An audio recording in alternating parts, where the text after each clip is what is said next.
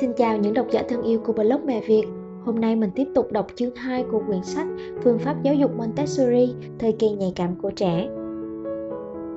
Ba mẹ có thể nghe lại những phần trước của cuốn sách trong chuyên mục âm thanh podcast của blog mẹ việt.vn hoặc trên kênh youtube của Mẹ Việt hay trên Spotify, iTunes, Google Play.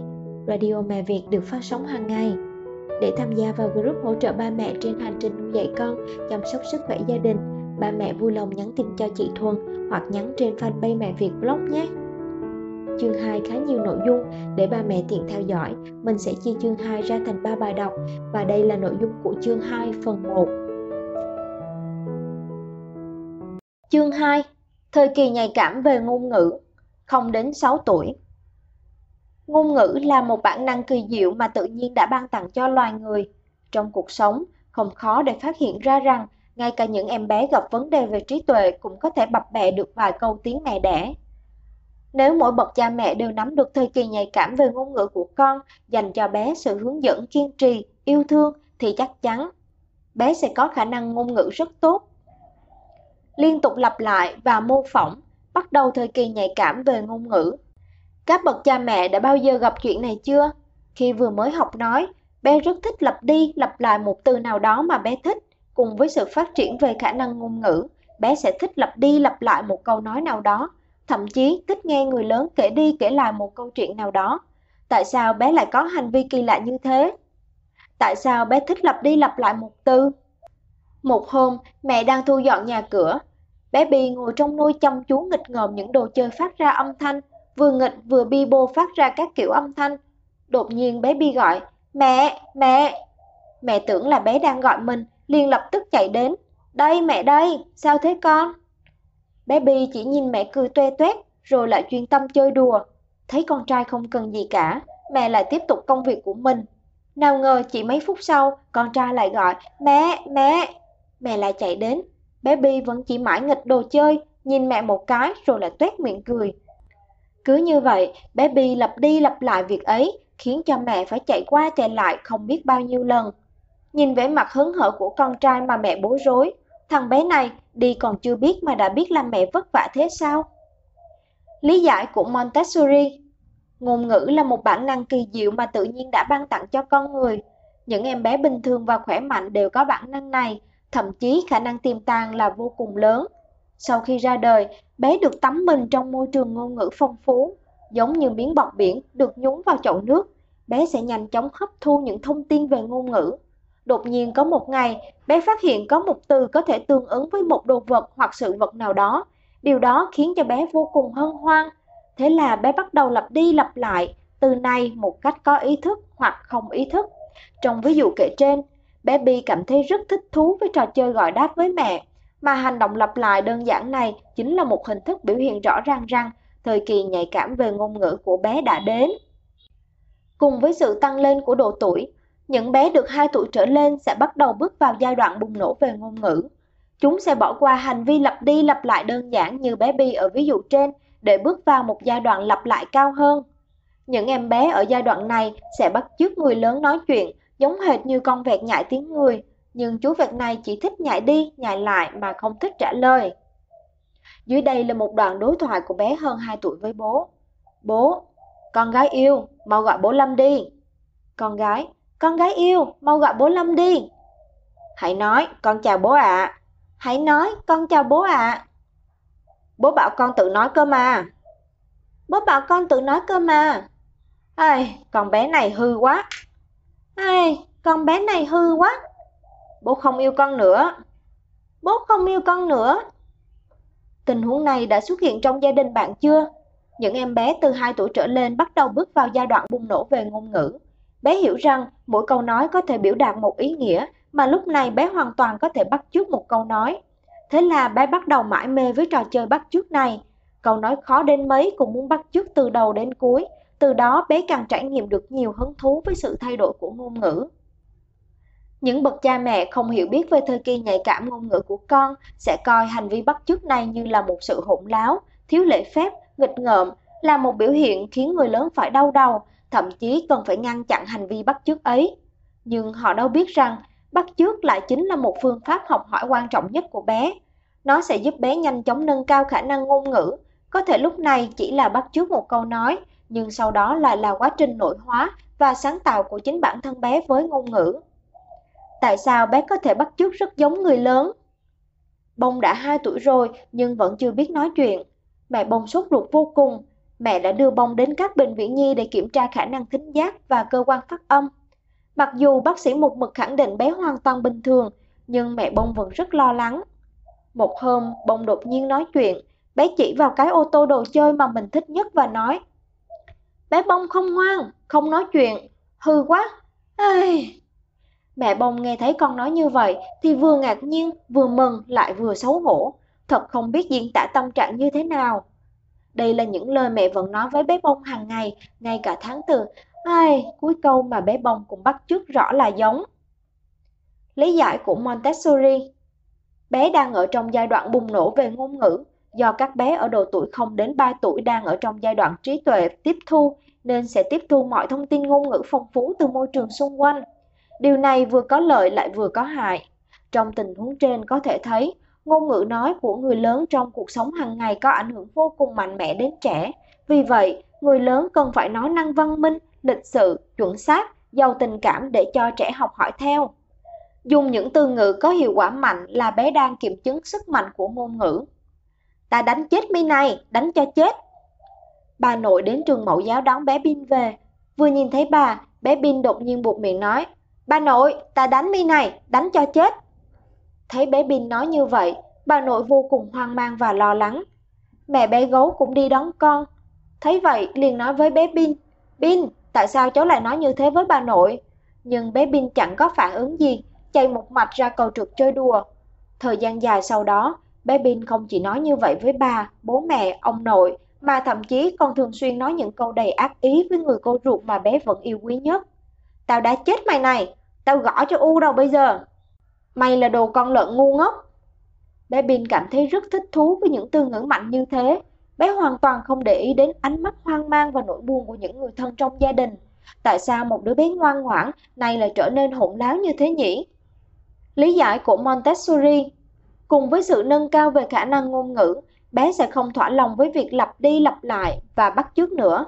Sự tìm kiếm và thử nghiệm lại khiến bé phát hiện ra những bí ẩn của ngôn ngữ. Hóa ra ngôn ngữ có sức mạnh, khi một câu nói bật ra sẽ mang đến một hiệu quả lớn không ngờ. Những lời lẽ có uy lực giống như một lưỡi kiếm hoặc một con dao có thể đâm thương người khác. Thế là thời kỳ nhạy cảm về những câu chửi tục của bé cũng bắt đầu âm thầm tìm đến. Ngôn ngữ là tiếp thu rồi bắt chước theo mà thành.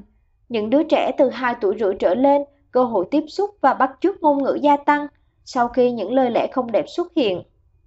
Tìm kiếm con đường bắt chước cũng là một bước quan trọng. Tại sao bé lại chửi bậy? Gần đây, bỗng nhiên bé Minh học được một câu chửi bậy.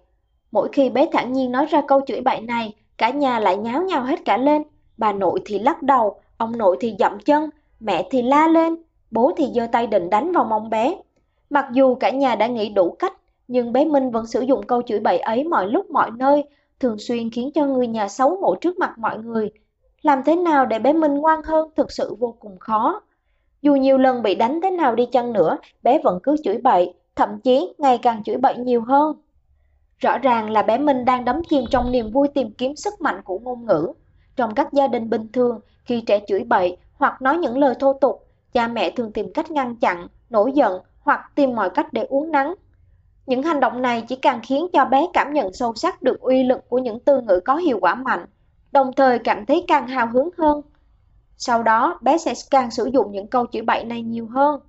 Lúc này, bé giống như một đạo diễn tí hon, dựng lên một vụ lùm xùm trong gia đình do chính mình kiểm soát. Vì vậy, đối mặt với thời kỳ nhạy cảm về ngôn ngữ đặc biệt của bé, phải chăng các bậc phụ huynh đã bó tay? Khi bé nói ra những điều không hay, cha mẹ chớ nên có biểu hiện ngạc nhiên hay phẫn nộ. Nếu bé đã lớn, cha mẹ có thể bình tĩnh xử lý, cho bé thời gian độc lập suy nghĩ để bé tự nhận thức xem mình đã nói sai ở đâu. Cần bình tĩnh xử trí với những bé đang trong giai đoạn nhạy cảm với những câu chửi bậy. Mẹ ơi, mẹ có nghe thấy con nói gì không? Con gái cô giáo trà tên là Hân cũng vừa bước vào giai đoạn tìm hiểu sức mạnh của ngôn ngữ. Một hôm, cô trà giúp bé Hân đi đôi giày mới, lúc buộc dây, bé Hân đột nhiên nói, mẹ thối tha, làm Hân đau chân. Cô trà nhìn con gái, nới lỏng dây dây rồi nói, con đi chơi cùng các bạn đi. Bé Hân dường như không thích vẻ mặt bình thản này của mẹ, bé càng lớn tiếng quát, mẹ thối tha, đã chết mẹ này. Cô trà đứng dậy, đi làm việc nhà. Bé Hân có vẻ không cam tâm, thậm chí chẳng còn hứng thú đi chơi nữa. Bé đuổi theo mẹ và nói, mẹ, đã chết mẹ. Cô trà bình tĩnh nói, mẹ biết rồi, nhưng mẹ đang bận dọn dẹp nhà cửa, con đi chơi đi, các bạn đang chờ con đấy. Thấy lời nói mà mình đã dùng chẳng có sức mạnh lớn lắm, bé Hân cảm thấy thật nhàm chán. Những ngày sau đó, bé Hân bắt đầu sử dụng những từ ngữ mạnh với cả nhà, gọi bà nội là bà già, gọi ông nội là ông già thối, thỉnh thoảng còn thưởng cho bố một câu, bố thối, bố béo như trư bắt giới.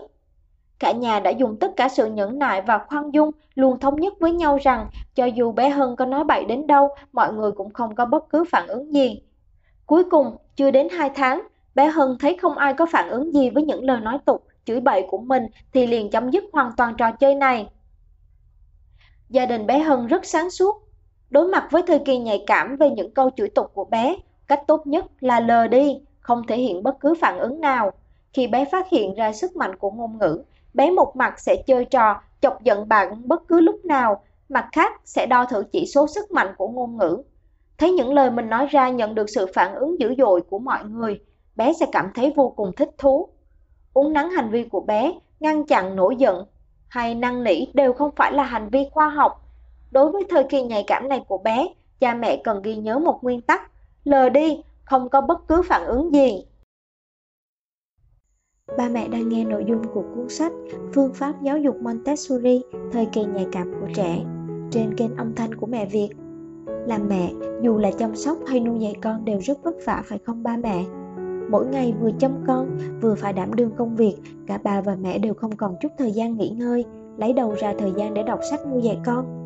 Chính vì hiểu được nỗi lòng ấy, mẹ Việt đã đọc sách thay cho ba mẹ Mỗi ngày, mẹ chỉ cần dành ra từ 15 đến 20 phút nghe kênh âm thanh mẹ Việt, trong khi rửa chén, lau nhà, trồng cây, dọn dẹp vân vân, mẹ hãy mở file lên nghe nhé.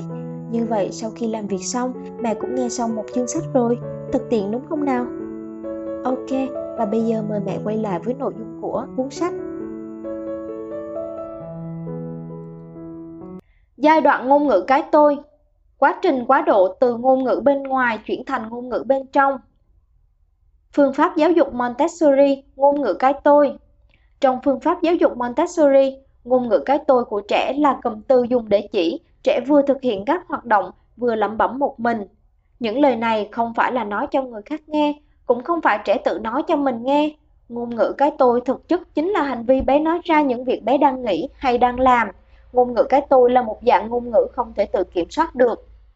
Tại sao bé lại thích lẩm bẩm một mình? Mẹ dẫn bông ra ngoài chơi, miệng bông cứ lẩm bẩm suốt dọc đường. Trên xe buýt có dáng ảnh của rất nhiều ngôi sao. Bé bông lúc thì chỉ vào ảnh của Lê Minh và nói, đây là chú Lê Minh của con. Một lúc là chỉ vào ảnh của Biren và nói, anh Quang Vinh của con thật là đẹp trai. Sau đó, bé bông lại nhìn ngược nhìn xuôi và hỏi, sao không thấy chị Xuân Mai của con nhỉ? Vẻ mặt ngây thơ của bé bông khiến cho hành khách trên xe phải phi cười, làm cho mẹ của bông đỏ bưng mặt vì xấu hổ không biết phải làm thế nào. Mẹ bông cố ý ngó lơ, muốn để bông tự im lặng. Nào ngờ, bé bông giả vờ như đang ôm con gấu bông đồ chơi của mình trong tay và tự nói chuyện với chính mình. Gấu con chạy lên trước, bé bông chạy theo sau. Gấu con chạy mãi, chạy mãi, bé bông đuổi mãi, đuổi mãi. Gấu con chạy rõ nhanh, bé bông đuổi không kịp. Thấy bé bông cứ luôn miệng như vậy, mẹ cũng chẳng biết phải dùng cách gì để bé bông ngồi im lặng nữa. Lý giải của Montessori 3 đến 4 tuổi là giai đoạn mà con người nói nhiều nhất trong cuộc đời. Đây là giai đoạn mà trẻ sẽ nói nhiều hơn cả những người nói nhiều. Các nghiên cứu đã chỉ ra rằng những đứa bé 3 tuổi trở lên nhận được sự giáo dục bình thường về cơ bản đã nắm được hệ thống quy tắc ngữ pháp của tiếng mẹ đẻ. Trở thành người giao lưu ngôn ngữ có trình độ khá về khả năng lý giải và biểu đạt ngôn ngữ. Lúc này, những người, sự vật, câu chuyện ngụ ngôn đều trở thành những đề tài nói chuyện của bé. Trong giai đoạn này, bé sẽ nảy sinh một hình thức ngôn ngữ mà các nhà tâm lý học gọi là ngôn ngữ cái tôi. Nó là một hình thức ngôn ngữ xuất hiện sau khi con người ra đời được vài năm, đỉnh điểm là giai đoạn sau 3 tuổi, sẽ hoàn toàn biến mất khi con người 8 đến 9 tuổi. Tại sao bé thường ngày nói rất nhiều, nay bỗng yếu siêu? Bé Hoa rất hay nói, nói luôn miệng mọi lúc mọi nơi, nghĩ gì là nói nấy, ngay cả lúc ngồi chơi một mình cũng luôn miệng nói không ngừng, nhiều lúc khiến mẹ phải xấu hổ. Bà ngoại của bé Hoa là một người rất hay cằn nhằn, do đó mẹ bé Hoa hết sức đau đầu, cảm thấy bé Hoa mắc tật nói nhiều là di truyền từ bà ngoại. Thế là mẹ bắt đầu ngăn chặn hành vi của bé Hoa, thường xuyên tìm cách ngắt ngang mỗi khi bé Hoa nói. Còn bảo bé khi chơi không được làm nhảm một mình. Mẹ bé Hoa nhất mực muốn huấn luyện con gái thành một bé gái nhu mì. À Ai dè một thời gian sau, bé Hoa không những gặp trở ngại trong vấn đề phát triển ngôn ngữ, mà ngay cả tính cách cũng trở nên cô lập. Mẹ bé Hoa ngày càng không hiểu con mình đang nghĩ gì, tại sao một đứa trẻ vốn nói nhiều như thế, nay bỗng trở nên im lặng như thế. Thời kỳ ngôn ngữ cái tôi là giai đoạn cần giao lưu ngôn ngữ nhất trong cuộc đời con người. Sự nảy sinh của ngôn ngữ cái tôi là thời kỳ quá độ từ ngôn ngữ bên ngoài chuyển thành ngôn ngữ nội tại. Do đó, đặc biệt cần có sự dẫn dắt của cha mẹ. Khi bé hay lẩm bẩm một mình, cha mẹ cần chủ động tham gia nói chuyện với con, tìm hiểu suy nghĩ và phát triển ngôn ngữ của bé. Nếu bé bị ngăn cản giao lưu ngôn ngữ trong thời kỳ ngôn ngữ cái tôi này, thì sẽ không chỉ ảnh hưởng đến sự phát triển ngôn ngữ của bé mà còn gây ra những ảnh hưởng xấu đến tâm lý của bé. Cha mẹ tuyệt đối không nên bỏ qua cơ hội phát triển khả năng ngôn ngữ này của bé. Đừng vì bé nói nhiều mà cảm thấy bực tức, mắng mỏ hay ngăn cản. Phải trở thành đối tượng giao lưu, làm thính giả trung thành của bé, đồng thời nắm bắt những đặc điểm của thời kỳ này để tiến hành uốn nắn kịp thời những sai lầm ngôn ngữ của bé. Trong quá trình giao lưu với cha mẹ, bé sẽ phát hiện ra nhiều điều hấp dẫn từ ngôn ngữ, bé sẽ giống như một nhà văn, theo đuổi và nỗ lực tìm kiếm những từ ngữ hay, đẹp hơn để sử dụng và hiệu quả thường khiến cho người lớn bất ngờ. Mẹ ơi, con kể cho mẹ nghe một câu chuyện nhé. Cha mẹ là thầy giáo ngôn ngữ của bé. Qua sách báo, mẹ bé Thành có biết đến thời kỳ nhạy cảm ngôn ngữ của trẻ. Mẹ đặc biệt chú ý đến việc bồi dưỡng khả năng ngôn ngữ cho bé Thanh. Do được bồi dưỡng trong một môi trường hoàn hảo nên khả năng biểu đạt ngôn ngữ và tư duy logic của bé Thanh vô cùng xuất sắc. Một hôm, mẹ đi làm về, nghe nói bé Thanh đã ăn đồ lạnh. Mẹ liền hỏi Thanh, sáng nay con đã lén ăn một que kem đậu xanh phải không? Bé Thanh đáp, con không ăn một que, mà là nửa que. Rồi, như chợt ý thức được điều gì đó, bé vội vàng bào chữa ngay. Con không phải lén ăn, mà là ăn công khai nhé. Lúc ăn cơm, nhìn thấy một bàn đầy thức ăn, bé Thành vô cùng thích thú, liền reo lên. Wow, toàn là món ăn ngon tuyệt vời, con phải ăn cho thỏa thích mới được. Nói rồi, bé Thanh liền ăn ngấu nghiến món thịt kho. Bà nội sợ cháu nghẹn, liền nhắc Thanh ăn chậm thôi. Thanh vừa nuốt vừa ê a nói, không sao đâu bà ơi, cháu có thể nuốt chững được mà. Đúng là bé Thanh rất biết ăn nói. Cách sử dụng và lý giải câu chữ của trẻ xuất phát từ người lớn, bạn bè và nhất là từ cha mẹ. Cách sử dụng và lý giải câu chữ từ ngữ của trẻ xuất phát từ môi trường ngôn ngữ, từ kinh nghiệm của bản thân và sự sánh đôi của ngôn ngữ, từ sự nội hóa và lĩnh hội khi nghe và đọc, từ việc tự do sử dụng ngôn ngữ. Sau khi bé ra đời, nếu trong nhà có nhiều người chăm nom bé, nên cố gắng dùng giọng chuẩn để nói chuyện với bé, giúp cho bé được tiếp xúc với ngôn ngữ chuẩn từ nhỏ. Khi đã hiểu đặc điểm thời kỳ nhạy cảm ngôn ngữ của trẻ, cha mẹ hãy thay đổi cách nói chuyện tùy tiện để chuẩn bị cho bé một môi trường ngôn ngữ không chỉ đơn thuần là chuẩn xác, phong phú và thú vị, mà còn là một môi trường đầy tính nhân văn. Trong tình yêu và sự tự do, bé có thể cảm nhận được bản thân, cảm nhận được người khác, cảm nhận môi trường, đồng thời nắm bắt được chuẩn xác âm thanh và nhanh chóng đưa ra những biểu đạt. Những biểu đạt này không chỉ là ngôn ngữ mà còn đại diện cho sức mạnh, cho một hiện thực, sự sâu sắc. Ngoài ra, hiệu quả của việc giáo dục khoa học thường được thể hiện rất rõ ở ngôn ngữ. Như vậy là phần đọc sách của chuyên mục âm thanh mẹ Việt hôm nay đã kết thúc. Xin chào và hẹn gặp lại ba mẹ trong các postcard tiếp theo của mẹ Việt được phát sóng hàng ngày trên trang postcard blogmẹviệt.vn hoặc kênh Spotify, iTunes, Google Play. Bạn chỉ cần search mẹ Việt để theo dõi và lắng nghe.